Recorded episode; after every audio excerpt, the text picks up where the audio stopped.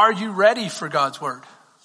Are you? I, want to start off with a, uh, just kind of reminding you of where we've been. We've been talking about prophecy, end time prophecy specifically because I believe end time prophecy points, points you really, really directly to the fact that Jesus is coming back soon. And when you start considering that Jesus is coming back soon, it will change something inside of you, doesn't it? Doesn't it inspire you? And so, uh, I want to tell you a little story or, or something that, that, that, uh, I read and I did some research on and found it very, very interesting. But there is a hill east of Jerusalem, a hill east of Jerusalem, not very far. There, uh, I could give you uh, its location, but you, you probably wouldn't be familiar. Um, however, it was the place where Solomon chose to put uh, altars and shrines to uh, to the foreign gods of the women that he married. Now, I, I don't know if you you know this, but Solomon had a thousand wives slash women. A thousand. Guys, that's not a good thing. I'm just, some of you are like, wow, that's impressive. No, that's not. That's a very bad thing. Can I tell you, I can barely handle the one God gave me. Amen. Let, let alone a thousand. You know, no, I mean, I'm serious. Lord, you gave me one good woman and, and, you know, I just try to keep up with her. Amen. How many of you guys would say the same? You know, I, I'm just, hey. But he had a thousand women that he was responsible for and given his heart to and, and he, and he he erected altars and shrines for their foreign gods there on that hill. Now, some almost a thousand years later, on that same hill, a certain man built his house, and um, that was Caiaphas, the high priest of the Sanhedrin, or he was the, the head of the Sanhedrin. He was from the Sadducees, and he was he happened to be in charge during the time of Jesus. It was on that same hill that Judas went and encountered Caiaphas to betray his Messiah, our Lord. Wow. That hill is called the hill of evil counsel. The hill of evil counsel. It's been known as that uh, by by by the Hebrew nation or by, by the Jewish people for quite some time. Guess what's built on that hill today? The United Nations building. Yeah, I'm just going to leave it there. If you think that, that things don't happen for a reason and that we don't live in a spiritual world, then you've got something coming. Because we live in a very spiritual world and I want to remind you of something. You are a spiritual being and God is the ultimate spiritual being. He is the, the creator and ruler of all. Like him, there is no other. And so he created us to be spiritual and he wrote us a spiritual manual. And this is his holy scriptures. And the Bible says that no one who penned part of this book did it of their own fleshly desires of their own thoughts, but instead, the apostle Peter tells us that they were men, what? Influenced and carried along and completely moved by the Spirit of God to write down what He needed them to write. We already know He didn't have to use us, but He chooses to involve us. Amen? Truth is, he wrote down the Ten Commandments himself as he scrolled on the tablets. But for the Bible, he says, I want you to be personally and intimately involved in the love story that I'm about to share with you. And so men wrote this book. I say humans wrote this book, but it's a supernatural book because the supernatural author, the man was just the pen. Does that make sense? Was just the instrument that God used to write it. And so this is a supernatural book. And so I want you to, I want to highlight that for you because sometimes as you're walking through the earth and, and walking through your life and walking through your day to day, you can forget that because so many people think that we're physical beings encountering glimpses of a spiritual reality or spiritual, spiritual world. But I love the way Robert Morris puts it. Pastor Morris from uh, Gateway Church, uh, one of my favorite pastors, he says this. He says, we're actually spiritual beings existing temporarily in a physical world. Isn't that true? So we, we have to flip it because we tend to think that the physical is everything. But in fact, if you think about your spiritual life and how you will live for eternity, either with God or away from God, the choice is yours. The choice is yours. With God or away from God. You can either love God or decide, I don't want a relationship with you. I don't want to love you. And so you will live through eternity as a spiritual being, not in a physical world necessarily. And so I want to, I wanted to highlight that for you because Paul, Paul, the apostle Paul in the book of Ephesians highlights this idea of a spiritual fight that we're in. I just shared with you just this this one place on earth that has such spiritual significance, can I tell you, there are many places and many encounters and many things that are happening in the spiritual. And so you are in a spiritual fight. The Bible says in the book of Ephesians chapter 6 verse 10 to 24, read with me. Finally, my brethren, be strong in the Lord and in his mighty power. Put on the whole armor of God in one of your versions, it may say the full armor of God, that you may be able to take your stand, right? Or to stand against the wiles of the devil. For we do not wrestle against flesh and blood, but against principalities, against powers, against rulers of this dark age. Hmm against spiritual hosts of wickedness in the heavenly places. Therefore, take up the full or the whole armor of God that you may be able to stand in the day of evil. So, I want to highlight for you because the Bible is indicating here that not if the day of evil comes, but when the day of evil comes. There's a big difference, is there not? So it's coming. It's coming. It's getting more and more significant. You say, well, what, what, the evil's getting greater?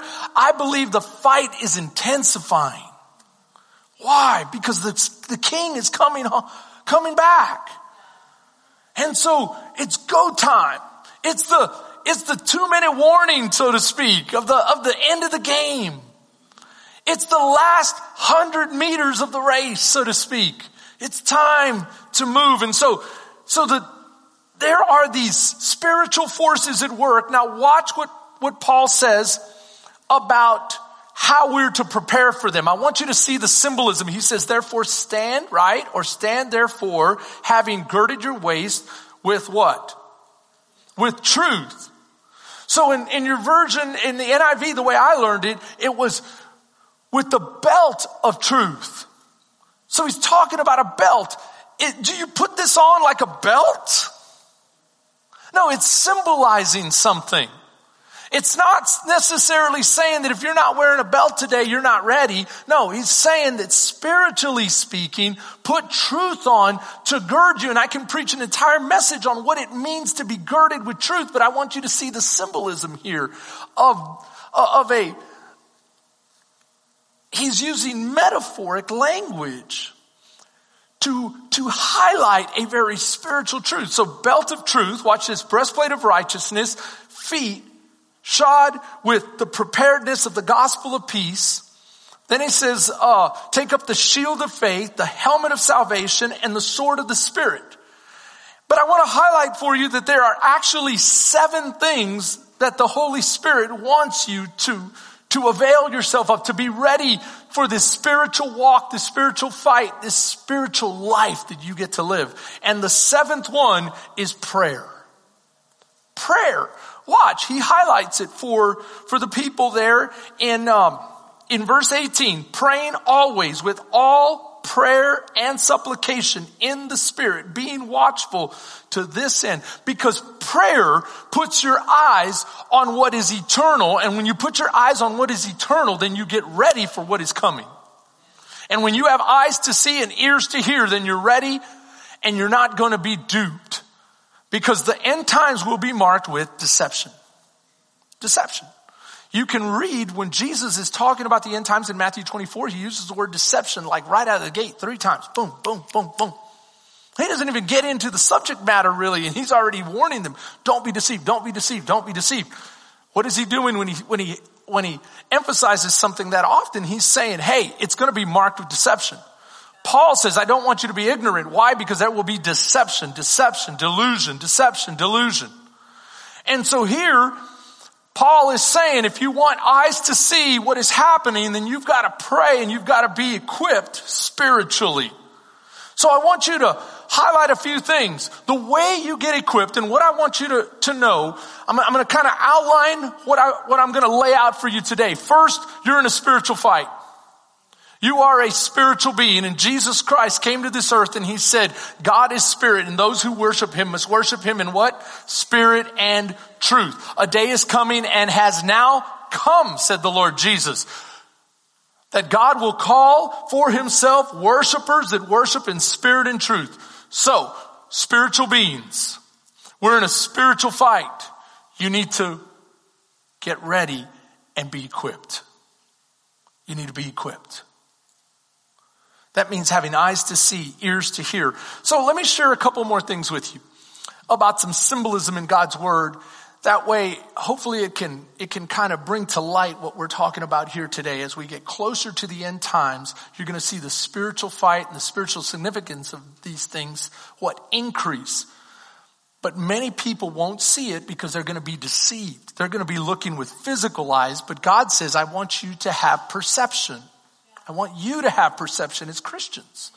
And so, in the very first book and the very last book, the Bible in Genesis and Revelations refers to Satan as the serpent. As the serpent. Now he's not talking so much physically, but spiritually here.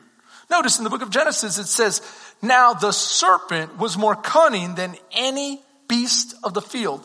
Now I want you to highlight beasts of the field in your mind because we'll come back to that. But here, the Bible is indicating that Satan is the serpent. It confirms that, endorses it, or is a witness to it in the book of Revelation. In the book of Revelation, chapter 12, verse 9, the Bible says, So the great dragon was cast out, that serpent of old called the devil and Satan. Now I want you to consider something with me. Who deceived the whole world, he was cast to the earth and his angels were cast out with him. Now, can I share with you that you're going to have Satan and his angels, and they're used like that throughout God's word. So if we go back to Genesis, the serpent, now the serpent was more cunning than any of the other beasts of the field. Okay, so serpent doesn't rec- doesn't mean just snake, does it? It means what? It means the devil. He's speaking figuratively here. So serpent means the devil. We know that. I mean, you don't have to be a Bible scholar to know when you read it, it's not just the snake, it's the devil that is what? Tempting Eve. Right? So we have, watch, we have spiritual connotation or meaning. Serpent means devil. Beasts of the field mean beasts of the field? See, you can't, you can't mix and match. You can't say spiritual, physical. How about spiritual, spiritual? So the devil, the serpent, beasts of the field, go with me to Revelations. That serpent of old called the devil deceives the whole world was cast to the earth with his angels. So maybe you have serpent, fallen angels, serpent, beasts of the field, fallen angels. Ah, some of you go, whoa, what did you just do? No, we're just keeping it congruent. Does that make sense? Okay, well keep, keep going with me. Because Jesus connects some dots for us himself when he sends his 70 out. He sends 70 disciples out and he asks, he gives them authority to go out and advance the kingdom to proclaim the kingdom, they come back and watch what they say to him. They say, Lord, they're so happy. They're so overjoyed. They say, Lord, even the demons are subject to us in your name. And I, I love Jesus' response. He says, you ain't seen nothing. if you think this is awesome, I was there when I kicked Satan out of heaven. Look, look, read. And he said to them, I saw Satan fall like lightning from heaven. Behold, I give you the authority to trample on serpents and scorpions. So he's talking spiritually, right? I saw Satan in heaven. He's talking about the spiritual realm. Then he goes to the physical. Like I want you to, like to crush a bug. I want you to kill some little slimy reptile. No, this is spiritual talk here. This is spiritual talk. Watch. Satan, serpents, scorpions, and over all the power of the enemy. And nothing shall by any means hurt you. Nevertheless, do not rejoice in this. What is this? What he's been talking about, right? This is a summation statement that the spirits are subject to you. See what he's doing? He's saying, whether I tell you it's Satan and the spirits or whether I use figurative language, I want you to understand it's spiritual. It's not physical. What did Paul say? You don't battle against what? Flesh and blood. You battle against different spiritual forces. Pastor, show me all the spiritual forces. I've done that before. I'm not going to do that today. I'm going to tell you there's more spiritual forces than you might know and we encounter them daily. You say, okay, I'm freaking out. Why are you freaking out? God says, I give you authority over it. I want you to be the head, not the tail. I want you to be above and not beneath. I greater is he, come on now, that is within you than he who is in the world. That means the, the Holy Spirit is within you. And that Spirit of God, there is no one greater than. So you don't have to fear. I did not give you a spirit of fear, but a spirit of what? Love, power, and of a sound mind. And so you shall overcome the world because he is in you who has overcome already. Amen. And so I want you to connect these dots. Even in the book of Revelations, chapter 9, verse 13, you see these, this symbolism begin to come come together. Like for instance, out of the smoke, locusts came upon the earth. Now we know that's not physical, just physical. It has a spiritual con, uh, connotation. And to them was given power as the scorpions of the earth have power. As the demonic forces have power, those plagues are going to have power. Let's keep reading. Now we know we know that the Bible uses this symbolism, and we've picked this up since we were kids. The Bible uses the word shepherd to indicate what? Jesus. Jesus is the ultimate shepherd. If you have the YouVersion app, today's verse of the day was what? I am the good shepherd. Okay. So Jesus says, I am the good shepherd. Now, is he speaking, um, uh, physically? Like, is that to be taken at face value? Does he walk around like a shepherd tending sheep? No, he's, he's, he's, he's speaking there, what? Metaphorically, figuratively, symbolically. So he is a shepherd. Now, we are the what? Sheep. Are we really sheep? Oh yeah, pastor, humans are pretty dumb. Well, I don't know about that. All I know is that it's figurative. So in the book of Ezekiel, you have here that God is, Jesus is the good shepherd, but then there's under shepherds, right? And those are the men and women of God that are in ministry and they are assigned the care of the flock. And so the church and Israel is the flock and God's leaders are the shepherds. So read with me. In Ezekiel 34 verse 2, the Bible says, son of man, prophesy against the leaders of the church and the leaders of Israel. Prophesy against them. Thus says the Lord to the shepherds. Woe to the shepherds of Israel who feed themselves. Now, yes, this is first to Israel. I realize this, but does it have something to say to the church? Of course it does. Now watch what he says. Woe to the shepherds of Israel who feed themselves. Should not the shepherds feed the flock? Have you noticed that as we get closer and the times get more significant, I share less stories and more Bible? More Bible. I don't understand how some pastors share such little Bible and so much fluff. Now, I don't know who they, who, who are they? Well, sometimes I'll listen to a message and I'm like, have we going to get to God's word at any point? I may not be the most popular pastor, but one thing I will do is I will share God's word and feed you the word of God because listen to what the Bible says here. Should not the shepherds feed the flocks? Let's go, let's go to verse five. So they were scattered because there was no shepherd. See, if you're not going to be a shepherd, if the church has no leaders to really feed the word of God, then they're going to go looking for, uh-oh, they're going to go look for feeding. And in that point, watch this. They become what? Prey for the beasts of the field. So are we talking, watch, here we go again. We're talking spiritually. Shepherd is spiritual. Flock is spiritual. Word of God, food, spiritual. But beasts of the field is physical? No, it's spiritual. The beasts of the field there mean what? You fall victim to doctrines of demons.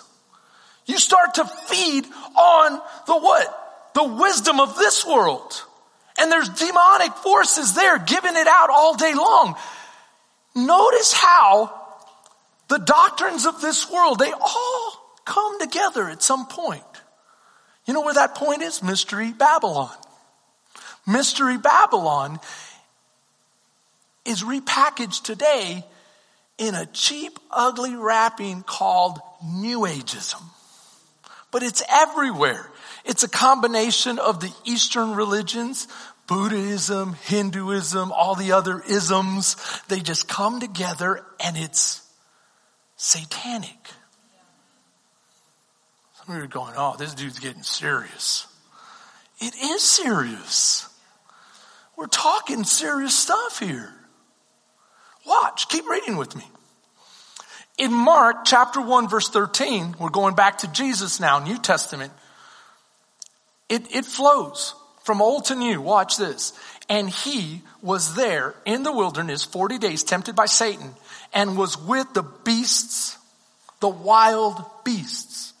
Okay, so again, spiritual, talking about Satan, and then, oh, and there were some animals around. Let me ask you this. I've already shown you where Satan is, you have his cronies. You have his posse. You have his boys. You got his homies. Am I right? So the beasts of the field or the wild beasts here, they're not talking about just like some random animal. They're talking about, because watch, if you're Satan and you're gonna go tempt the son of God, you going by yourself? You go, come on guys, let's go do this. And so he goes and tries to tempt the son of God and they're all there with him. Uh, watch, keep reading with me because I'm going to connect one more dot for you. And in chapter four of Mark, the Bible says, listen, behold, a sower went out to sow. And it happened as he sowed that some seed fell on the wayside. So here's a story. It's called a parable designed to highlight truths from the word of God. Can I tell you, this whole thing is a parable. a story designed to highlight truths that are spiritual, even though it may use physical terminology and physical symbology and physical what? Language, but it's highlighting something far beyond the physical.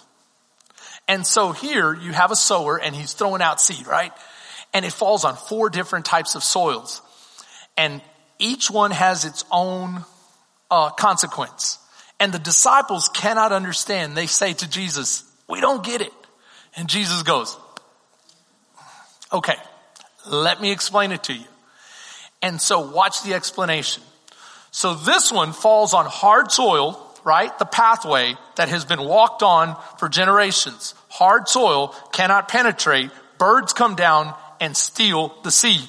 The seed, he explains, is the word of God, right? It's being spread out everywhere. The, the soil represents what? The hearts of man. Humans. hearts.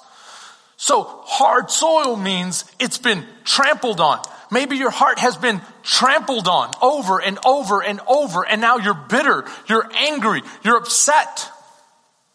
You don't forgive. And it's hard for that, that, that seed to penetrate. Who are the birds? Watch. Satan comes immediately. Satan and his demonic forces fly down and they steal the seed of the living word of God. Ooh. So birds of the air, beasts of the field, may represent more than you think.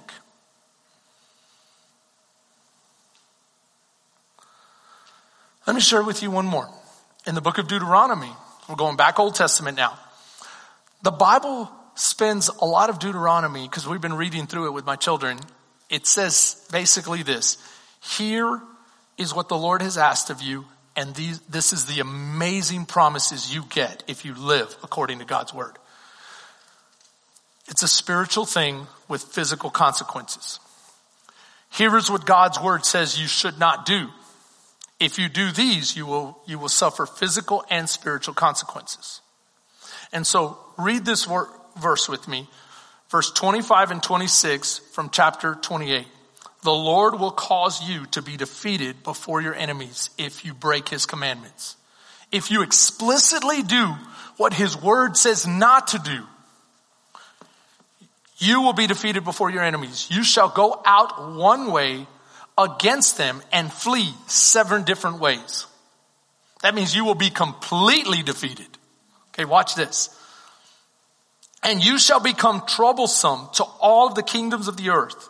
Your carcasses shall be food for all the birds of the air and the beasts of the field, and no one shall frighten them away. Is he just speaking physically to the nation? No, he's telling them spiritually, I am your spiritual guard and you live in a very spiritual world. And if you ignore the spiritual teaching of this word, you will reap spiritual consequences, not just physical. Not just physical. So some of you are going, Pastor, when are you going to encourage us? It's coming, but first you got to have a clear, crystal picture of what you're doing. That you're living in a world that's very, very, very, very spiritual. Happens to have a physical component. And the enemy wants you to put all of your attention on the physical while he robs you blind in the spiritual. That's what he wants. And some of us read the Bible and we only pick up the physical. And God is saying, no, these symbols represent so much more. So much more. Okay. Do you realize that in the book of Daniel, you have some more symbology? Are you kidding me? I've read some of Daniel. It's all about symbols and figurative language and whatnot and prophecy. Well, there's this one particular prophecy that shows up not only in Daniel, shows up in Daniel chapter 4, shows up in uh, Ezekiel 31, I believe, and also in Isaiah 6. So when it starts showing up like this, it also shows up again in Revelations. And when you start seeing that, you should pay attention, right? And go, Lord, give me eyes to see and ears to hear what the Spirit of the Lord is telling to, right? What are you saying? So here in the book of Daniel, you've got this tree. And I'll put the verses up here. Uh, well, let's just read them real quick. This was the vision that I had in my head while I laid on my bed. I was looking and behold, a tree in the midst of the earth. Its height was great the tree grew and became strong. The heights reached the heavens. I really believe this is prophetic language saying the heavens, there's different heavens, different dimensions. There's a dimension of the spiritual. And so it reaches into the spiritual and it gains strength from the spiritual and the spiritual influences it and it influences the spiritual. They're working in congruence. Keep going with me. And it could be seen to the ends of the earth. Everywhere could see it, right? Its leaves were lovely, its fruit abundant, and its food was for all. The beasts of the field found shade under it. Okay, so the birds of the heavens,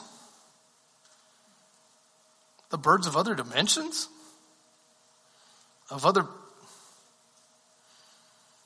you know God is in the highest heaven? How many heavens are there? Read your Bible. I'm not going to tell you the answer. But you have other heavens. You go, is it talking about, what, what is it talking? Okay, it's talking, watch this. And all flesh was fed from it. Why does it use the word flesh?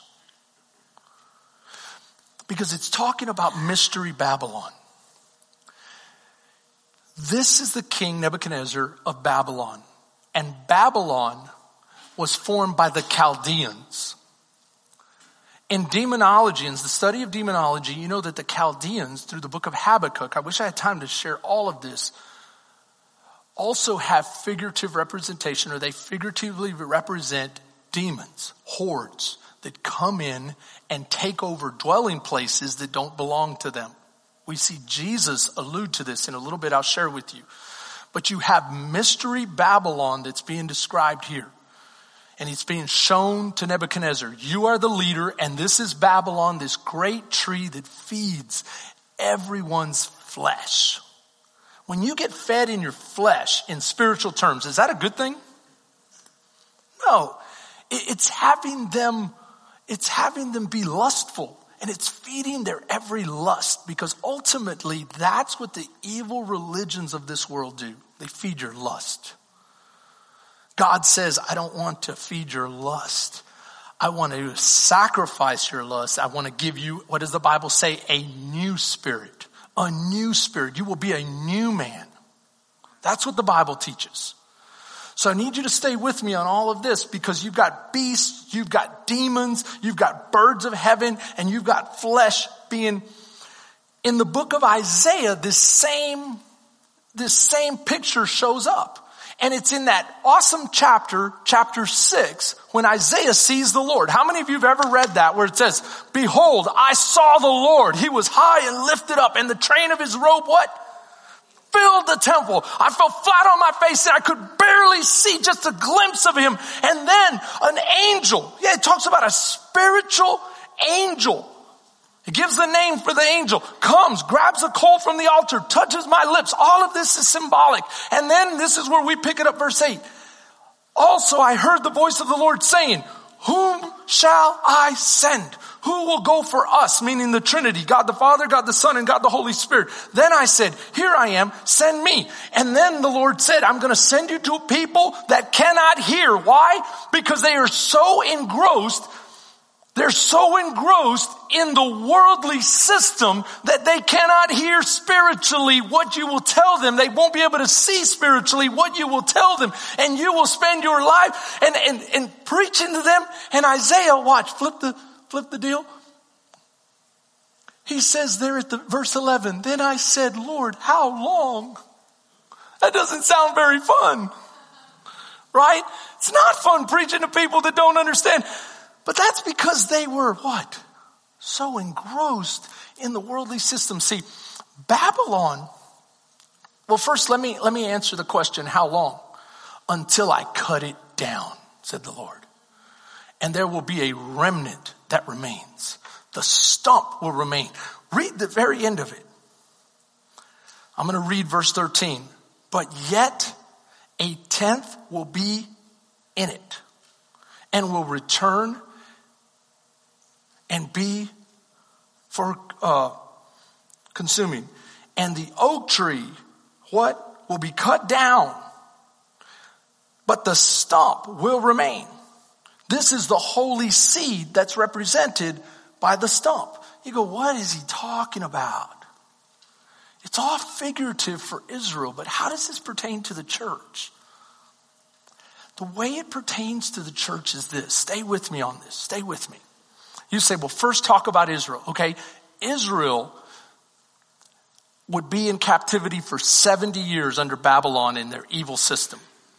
Babylon would be removed by Cyrus the Great. Cyrus the Great would be allowed to return home. This is amazing the way Daniel and Isaiah worked together and, and shared this amazing 150 year old prophecy with Cyrus the Great. Cyrus the Great reads the scroll where he reads his name God addressed it to him by name.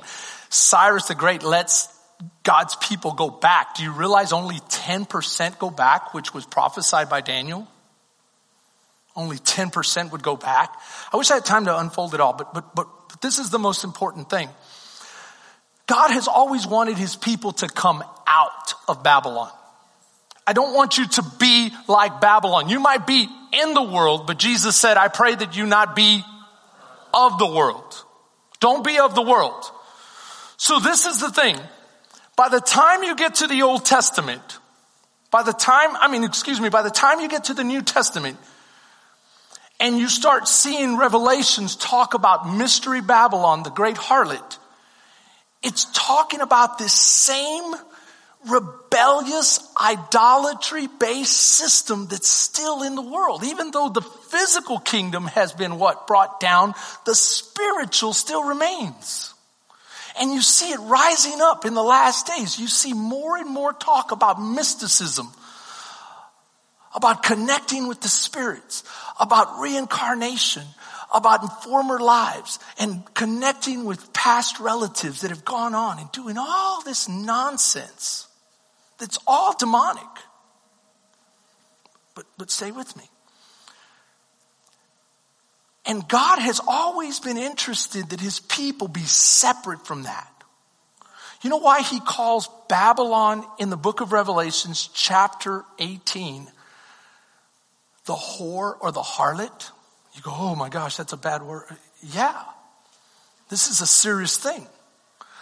Because symbolically, to commit fornication or adultery, what it represents in the spiritual is not being faithful to God and, and worshiping false gods. That's what it always represents. And so God wants us to be different. This is where the encouragement comes in. You go, okay, Pastor, man, I get it. No, no, I can, I can read from the book of Revelations, chapter 2. Watch this. And he cried mightily with a loud voice, saying, Babylon the Great has fallen, is fallen, and has become a dwelling place of demons, a prison for what? Every foul spirit, and a cage for every unclean, hated bird. Are we talking about parrots here? Like if you have a parrot, you have a demon sitting in your house? No. We're talking about the spiritual and how this idolatry and this complete fascination with, with being lukewarm is demonic. This is where they all come together. They all come together. So Jesus, in chapter 12, verse 43 says this, Suppose a man has unclean, an unclean spirit and he gets rid of that unclean spirit. That unclean spirit, you can read it with me, goes throughout the dry places seeking rest and finds none. Then he says, then he says, I'm going to return to my home from where I what? Came. And he'll go back to that place and he finds it what? The Bible says empty, swept, and put in order. Then what does he do? Then he goes and takes with him seven other spirits, more wicked than themselves, and they enter in and dwell there. And the last state of the man is worse than the first state. So shall it be with this wicked generation. So he's pointing to the end again. He's saying, when it gets closer and closer to my return, it's going to get more and more and more intense. So you go, well, how do you get rid of unclean spirits? Sometimes people through their own self-discipline and, and, and self-will will say, you know what, I'm going to clean things up. I'm going to join a group. I'm going to get some counseling. I'm going to change. I'm going to do all these things. And they get their life in order. But if you don't have something spiritual to fill it, it could be worse. No, Jesus says, Pastor, it will be worse. Do you see why? Let me connect some more dots for you. Jesus in the book of Revelation speaking to the church, warning them that Mystery Babylon is getting stronger and stronger and stronger. Because Mystery Babylon is coming. And this is the church before they get raptured. Before the church is raptured, he's saying this to them. He's saying to the book in, in Revelations chapter three, he's addressing the church of Laodicea. That's the lukewarm church. The lukewarm church who is constantly trying to what? Live halfway in and halfway out. Right? And does not perceive. They are blind, he says. Take eye salve, put it on your eyes and see that you are what? Blind.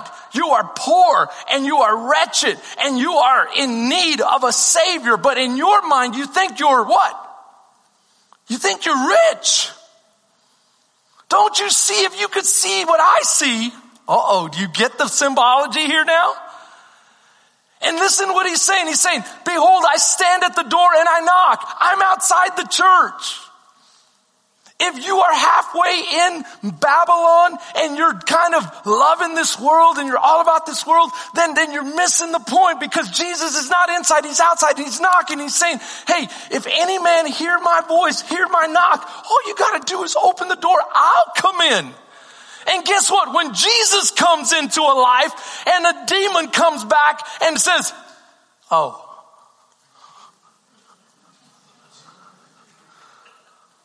Do you hear what I'm saying to you? Do you hear what I'm saying? No, these are strong demonic spirits, but Jesus says, I have the record for the quickest knockout. Satan stepped to me and in an instant, in a fraction of a second, I saw him fall like lightning. That's how quick it was.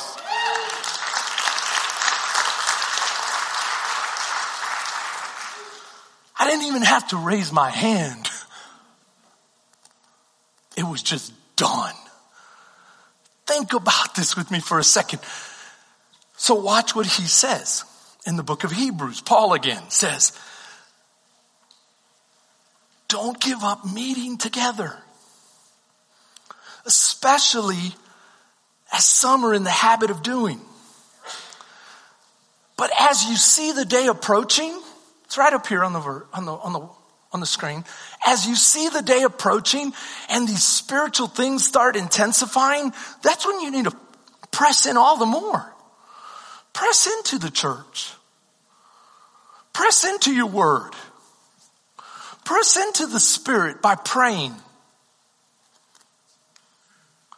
Press in. Watch. And encourage each other.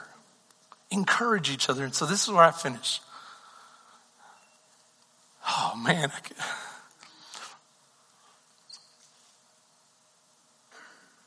I had the privilege of knowing and being friends with Dr. Rob Carmen. And I would dare say one of the most encouraging men I've ever met in my life. And it's so interesting because I haven't met a single person or heard a single person say, nah, I wasn't touched by him truly believe the reason he touched people is because he saw the spiritual and he held it more important than the physical. It's all about the spiritual for him. I can't tell you how many times he called me during COVID and said, Chris, open up, Chris. Open up your church, Chris. Don't let anything stop you. Make them throw you in jail, but let them stop you. If I had that church, I'd open it up right now. I'd shout it from the rooftops because people need Jesus more than ever right now. And he would say to me, he would say, people are so worried about their physical life. It's their spiritual. Don't you know this physical body is for a moment? Some say, well, what happened to him? Miss Ginger said his heart gave out. I don't know if he was battling cancer. He sent me a text that maybe he was. He was getting some treatment. But I know one of his favorite messages this past year was stop dying and start living. Maybe God had already given him view of something greater. And so he would encourage and he'd say, Oh, Chris, you're a dynamic preacher. You're an awesome, you got great leaders. I look at your church. Oh, you're blessed. Oh, oh, man, you're blessed. I go, me? He'd leave and I'd feel like a million bucks. I feel like I could do anything. You know, leap tall buildings in a single bound, right? Faster than a locomotive. I mean, it was awesome. It's more powerful than a locomotive, right? Something like that. But I mean, and I, I'll never forget when I told my children and we sat around the table and we all wept and I thought, man, I thought it was just me and Melissa, but he impacted my children too. You know what's interesting? I don't know a lot about his grandchildren. Why? Because he was always talking about Jesus and not himself. He was always worried about me. How are your children doing? How's Evie? Oh, Evie, she is something. How's Raquel? Oh man, if I had a church, I'd steal her from you. I'd steal her from you. She's an amazing worship leader.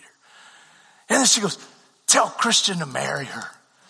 He's, he's not all there if he doesn't marry her. he better marry that girl or I'll have someone for her. He would snap like that, you know. Say, how's, how's Rick and Christy? Oh, are they still active? Yes, man, they're great. He was constantly asking about you guys. He's always about the kingdom, always about, he goes, oh, Chris, don't be afraid to die. I started living one day when I realized that Jesus is coming back and that the spiritual is real and something snapped inside of me. Snapped inside of me. And from that day on, you know, I found out they're killing Christians in Papua New Guinea. I want to go see. what? He's like, I want to go see. I want to get in it with, for my king. I want to build his kingdom. We're being given authority, he would say, to trample on what? serpents and scorpions. Nothing can slow me down until the day God decides to call me home. I want to go to Papua New Guinea. I want to go to Botswana. I want to go. He found, he goes, you know what? He goes, I'm going to encourage your children to be winners. Watch what Evie said about him. Evie says, words cannot describe how truly an amazing man of God you were. Thank you for the incredible sermons you preached at our church. Thank you so much for encouraging me like no one else has ever done. Thank you for seeing gifts in me that I didn't even see in myself at the time. And you called them out of me. Why am I getting emotional? Because so many times we're so busy looking at the physical that we miss the amazing opportunity we have to encourage one another, especially as we see the day approaching and as the fight gets more intense. You have authority to speak life. You have authority to speak life. Don't let the enemy steal it from you. Don't let him turn your heart against your church. Don't let him turn your heart against one another. Keep loving. I told him one time, I'm tired. I'm beat up. I'm quit worrying about that. Love your people. But they did this. Who cares? he did. He goes, I'm a horrible counselor, Chris. He said, who cares? That's what he told me. Who cares? Jesus is worth it. Jesus is worth it. I'm like, okay. He goes, you know what we're going to do, Chris? I said, who's we? he goes, I'm, I'm making a list if God gives me strength, I'm making a list. This will be, oh, for his glory. It's going to be awesome. Awesome. He goes, make a list of the most dangerous places, the 10 most dangerous places to share the gospel. And we're going. Who's we? Who is we? We're going. You and Andrew. And I'm like, me and Andrew? Andrew called me, goes, yeah, Pastor Dr. Rob was inviting me to go to 10 dangerous places. I'm like, oh shoot.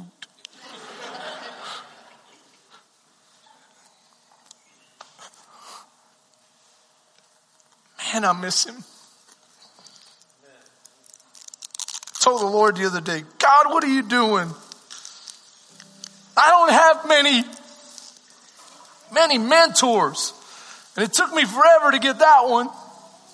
And God said, now you don't have any. No, this is what he said, but remember his encouragement to you.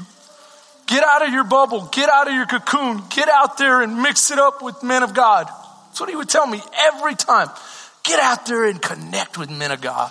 Get out there and meet other pastors. Get out there and fellowship with other pastors.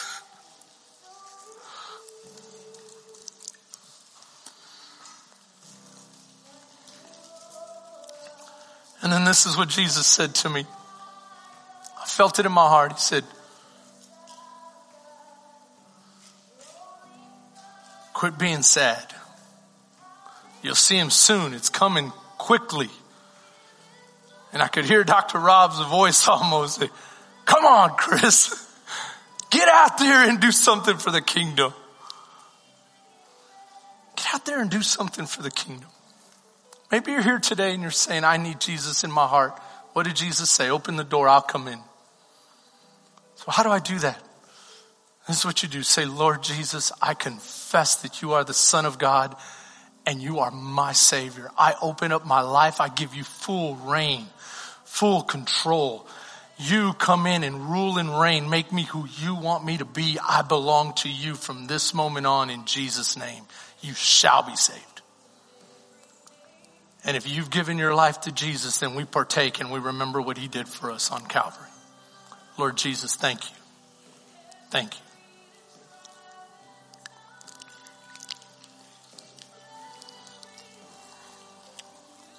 Thank you.